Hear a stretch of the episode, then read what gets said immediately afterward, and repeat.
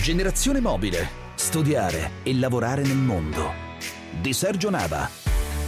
Buongiorno e ben trovati all'appuntamento con Generazione Mobile, studiare e lavorare nel mondo. Oggi il nostro focus è tutto rivolto allo studio universitario negli Stati Uniti. Ad aiutarci e a farci da guida in onda sarà una giovane studentessa approdata lo scorso autunno e in piena pandemia a Boston per studiare relazioni internazionali. Insieme a lei faremo il punto su come avviare un curriculum accademico oltreoceano dopo le scuole superiori, partendo ovviamente dalla ricerca dell'Ateneo migliore e indagheremo su come funziona concretamente la vita nei campus a stelle e strisce. Sarà la collega del Sole 24 Ore Francesca Barbieri a introdurre la puntata odierna con le sue imperdibili segnalazioni di opportunità per la giovane generazione mobile dal profilo internazionale.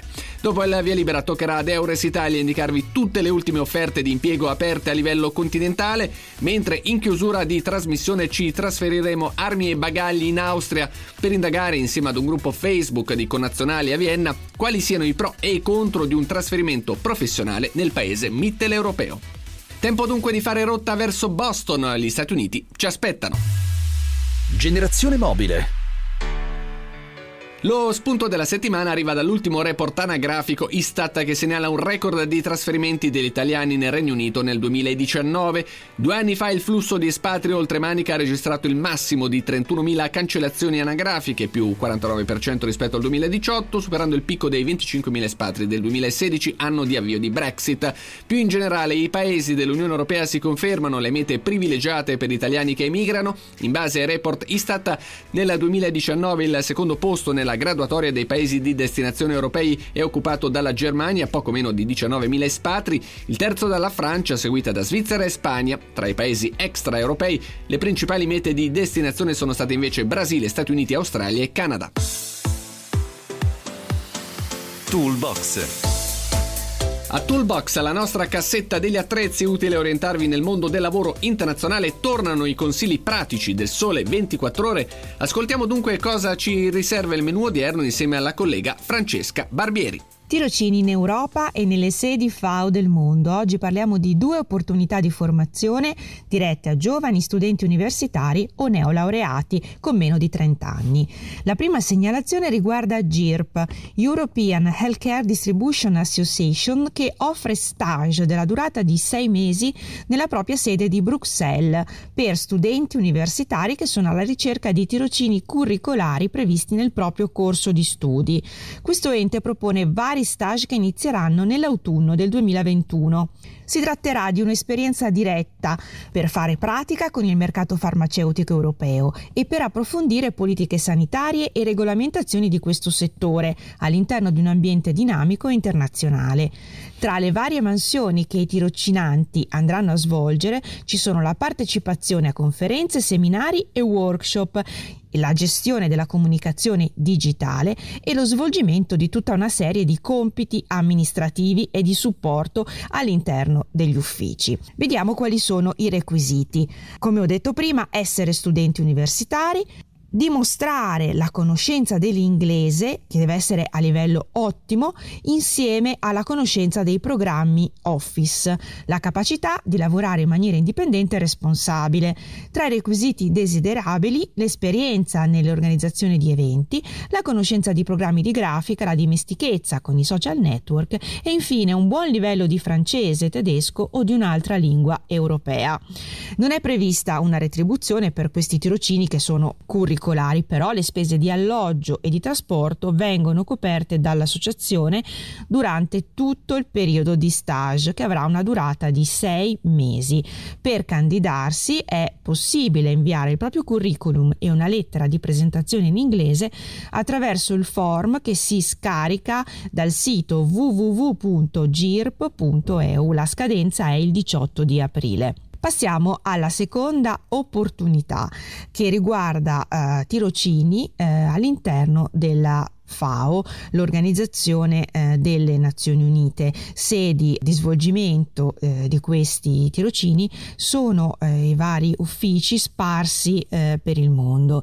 Al momento la, la FAO, che ricordo è Food and Agriculture Organization dell'ONU, ha diverse posizioni aperte rivolte a studenti o neolaureati eh, di età inferiore ai 30 anni. La durata di questi tirocini è variabile, va da un minimo di 3 mesi fino eh, a 11 mesi. La FAO svolge tantissime attività eh, che spaziano dall'informazione alla condivisione di competenze, eh, dalla creazione di spazi di discussione per le varie nazioni che aderiscono a questa organizzazione fino alle esperienze sul campo, quindi le opportunità sono davvero tante e possono candidarsi a questi stage eh, studenti triennali, magistrali o neolaureati. E eh, tra i requisiti eh, indispensabili eh, occorre dimostrare la capacità di lavorare in gruppo e buone doti comunicative, la conoscenza pratica di almeno una delle lingue della, della, FAO, che sono l'arabo, il cinese, l'inglese, il francese, il russo o lo spagnolo. E ovviamente conoscere più di una lingua è un requisito che dà un vantaggio in più nella selezione.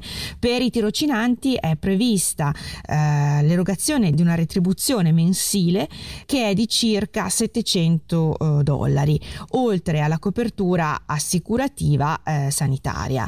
I termini per candidarsi eh, scadono l'8 di agosto di quest'anno e tutte le informazioni si trovano su questo sito www.fau.org. Il testimone.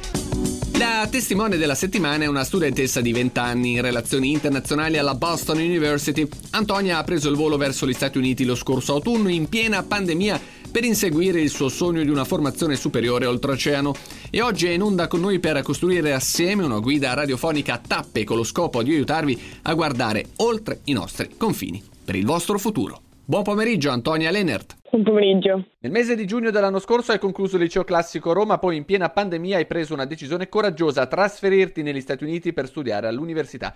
Quanto la tua precedente esperienza di studio in Australia a metà liceo ha influenzato quella scelta? Al 100, 110%, penso che se non avessi fatto il semestre all'estero a Sydney non mi sarebbe mai venuto in mente di partire dopo l'università perché avendo sempre fatto il liceo in Italia, anche un liceo tradizionale comunque, uh, non, uh, diciamo, non, ho mai avuto nessuna esperienza che mi aprisse così tanto gli orizzonti, mi facesse vedere proprio in modo empirico che c'è molto di più all'estero e anche molte più opportunità per studenti giovani. Perché hai scelto proprio gli Stati Uniti? Perché diciamo mi sono un po' interrogata all'inizio su proprio dove andare in generale e me la volevo fare un po' più facile scegliendo un, paese, un paese anglofono perché non me la sentivo di imparare una, un'altra lingua e non, eh, non so beh, particolarmente bene nessun'altra lingua per um, cavarmela all'università come studentessa internazionale.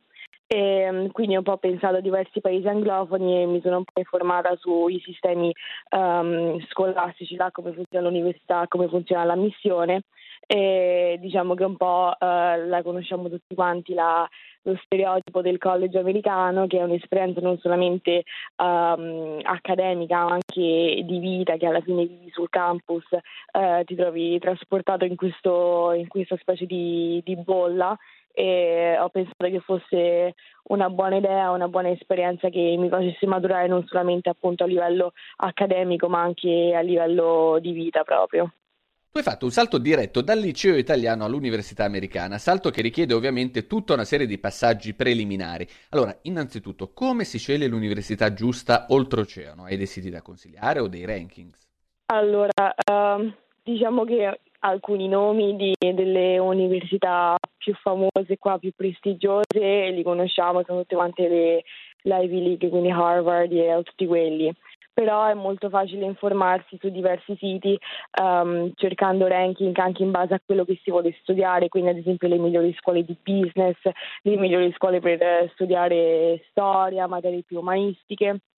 E quindi sicuramente mi sono un po' uh, basato su quello perché io sapevo che volevo fare relazioni internazionali, quindi almeno avevo questo come punto di partenza per, um, per vedere le, le, statistiche e tutto quanto. E poi sono stata abbastanza fortunata perché abbiamo questi amici di famiglia che hanno, hanno fatto lo stesso processo uh, esattamente un anno prima con un ragazzo uh, della mia età e quindi loro ci hanno aiutato perché loro hanno avuto l'opportunità di andare proprio a visitare le scuole mentre io non non ho potuto farlo un po' perché poi c'è stato il Covid e un po' perché um, ho deciso non all'ultimo, però appena in tempo. Tu hai seguito una procedura abbastanza particolare all'inizio che è stata anche un po' complicata, soprattutto per gli esami da superare. In breve ce la puoi raccontare? Allora, c'è un esame che devono fare tutti quanti, anche gli studenti americani per accedere ai college, che si chiama SAT. È un test a crocette molto, molto nello stile scolastico americano. Um, però adesso negli ultimi anni penso che lo stiano togliendo dal, um, alcune scuole lo tolgono come una cosa uh, che serve per, per, la missione perché viene molto criticato perché appunto non mostra veramente l'intelligenza ma più che altro la, uh, il pensiero logico degli studenti. Um, e quello lo puoi fare quante volte vuoi finché non uh, arrivi ad un punteggio che, che ti soddisfa e che pensi sia sufficiente per farti entrare in una determinata scuola e poi come studentessa internazionale ho dovuto fare un esame di inglese, ce ne sono un paio che eh, si possono scegliere sempre basati sull'inglese più americano e quello è stato molto più facile perché in realtà non... Uh, cioè, diciamo che se pensi di andare all'estero un uh, livello di inglese medio lo devi avere, basta anche quello, tranquillamente. Il culmine di questa procedura è rappresentato dalle richieste di ammissione agli atenei statunitensi. Allora, entro quando mandarle per l'anno accademico successivo e lo si può fare dall'Italia?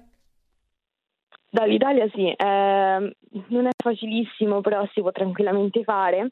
Eh, diciamo che il periodo in cui vengono mandate sono circa da uh, settembre-ottobre fino a uh, dicembre-gennaio mi ricordo che la maggior parte delle, delle università ha proprio il 31 dicembre come eh, giorno finale per eh, mandare tutti quanti i documenti, tutti quanti i risultati degli esami. E, um, ci sono, dipende molto dalle scuole, però ci sono delle applicazioni eh, su cui caricare tutte queste cose che rendono un po' la vita più facile perché eh, molte scuole sono iscritte nella stessa applicazione e quindi caricando i documenti e tutto quanto su di quella si possono poi mandare separatamente però um, a partire dallo stesso punto diciamo. Torniamo alla tua storia Antonia, tu dove sei stata accettata poi negli Stati Uniti e per quale corso di laurea? In tutte le scuole ho fatto ho richiesto sempre la laurea in relazioni internazionali, se non era relazioni internazionali era comunque una cosa relativamente simile, tipo Global Affairs. E, um, sono stata accettata alla Boston University dove sono adesso, uh, poi all'Università di Denver e diciamo che la mia sc- seconda scelta se non fossi stata accettata uh, qui dove sono era la Penn State in Pennsylvania. Generazione mobile si ferma per un attimo, ci sono strade in diretta, noi torniamo subito dopo. Generazione mobile. Studiare e lavorare nel mondo. Bentornati a Generazione Mobile, il programma di Radio 24 che vi fornisce tutti gli strumenti utili per avviare la vostra nuova vita all'estero. Al centro di questa puntata la testimonianza di Antonia Lennert, 20 anni, studentessa universitaria a Boston, percorso di studi che ha avviato subito dopo la conclusione delle superiori in Italia. Antonia ha scelto di partire in piena pandemia ed è in onda oggi a spiegarci per filo e per segno come fare per iscriversi in un campus oltreoceano e avviare un'esperienza formativa a stelle e strisce. Puntata questa dedicata a chi vuole continuare a inseguire il suo sogno americano. Riprendiamo allora l'ascolto. Generazione mobile Attualmente sei al secondo semestre di studi. Ci racconti un po' in breve come è organizzata l'attività dei corsi, considerando anche la pandemia, chiaramente. I corsi qui sono un po', un po in presenza, un po' online. Uh, la mia è una scuola particolarmente grande, ci sono circa, penso, 16.000 studenti um, che stanno facendo la laurea, il bachelor, diciamo, la laurea quella, uh, la prima di quattro anni e quindi per questo è molto più difficile per loro organizzare degli spazi che siano abbastanza grandi per avere lezioni in presenza.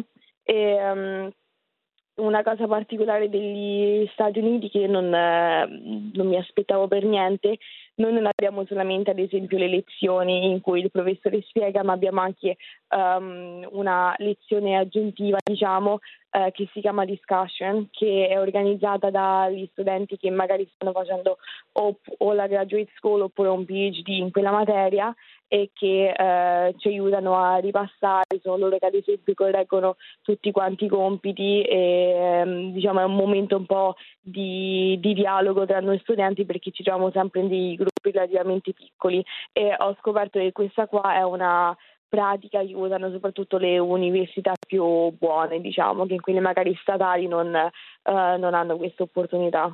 Molto importante la vita di campus, questo va davvero raccontato, una vita molto immersiva al di là dei corsi. Nel concreto come funziona e quale attività offre?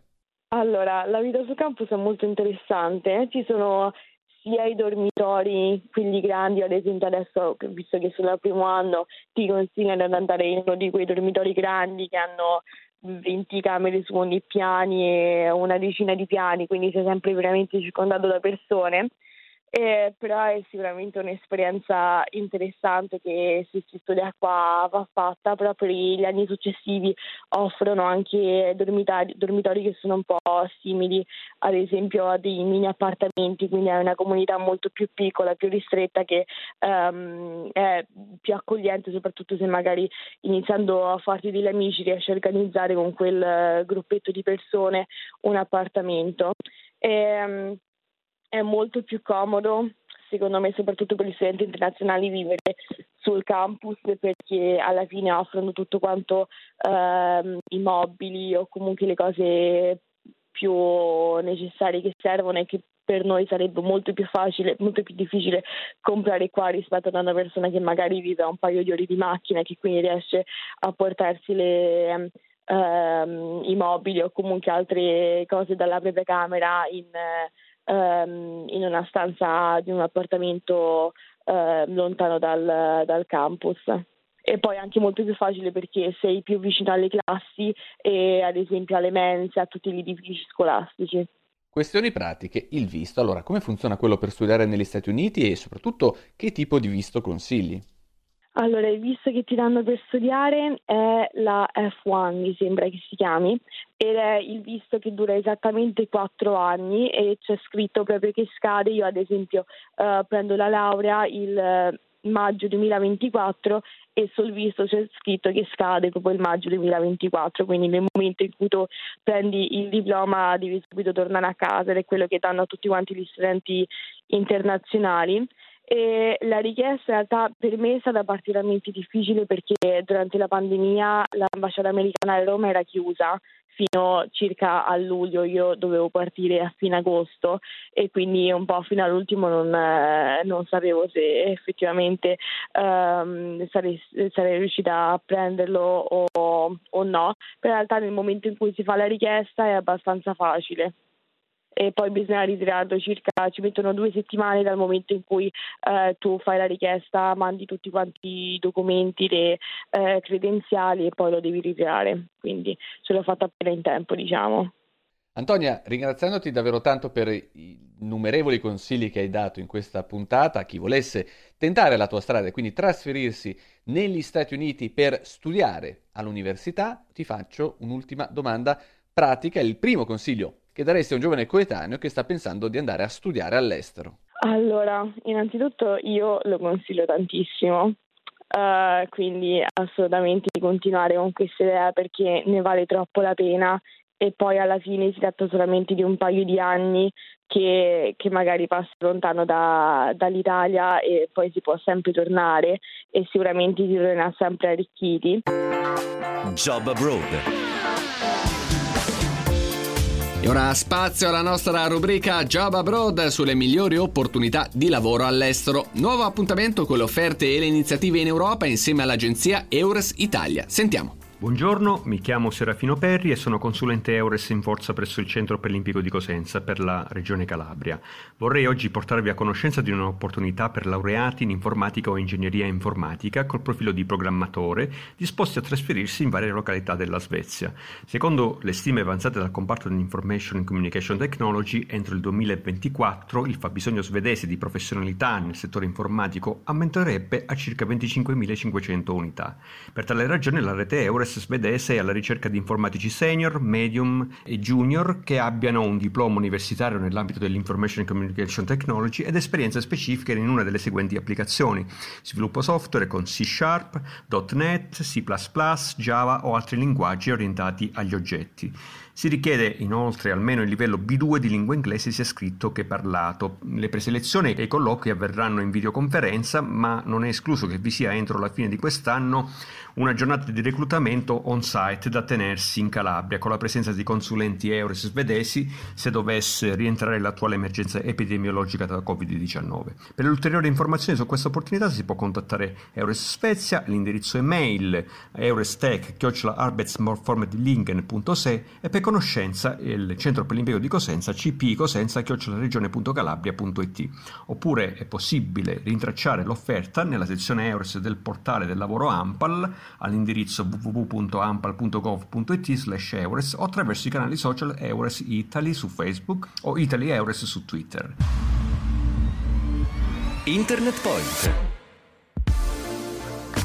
e siamo giunti ad Internet Point, lo spazio di generazione mobile dedicato ai siti, ai blog e alle informazioni utili in rete create dagli italiani all'estero. Oggi il nostro focus paese si concentra sull'Austria, meta alternativa di espatrio professionale o formativo per chi possiede un background germanofono.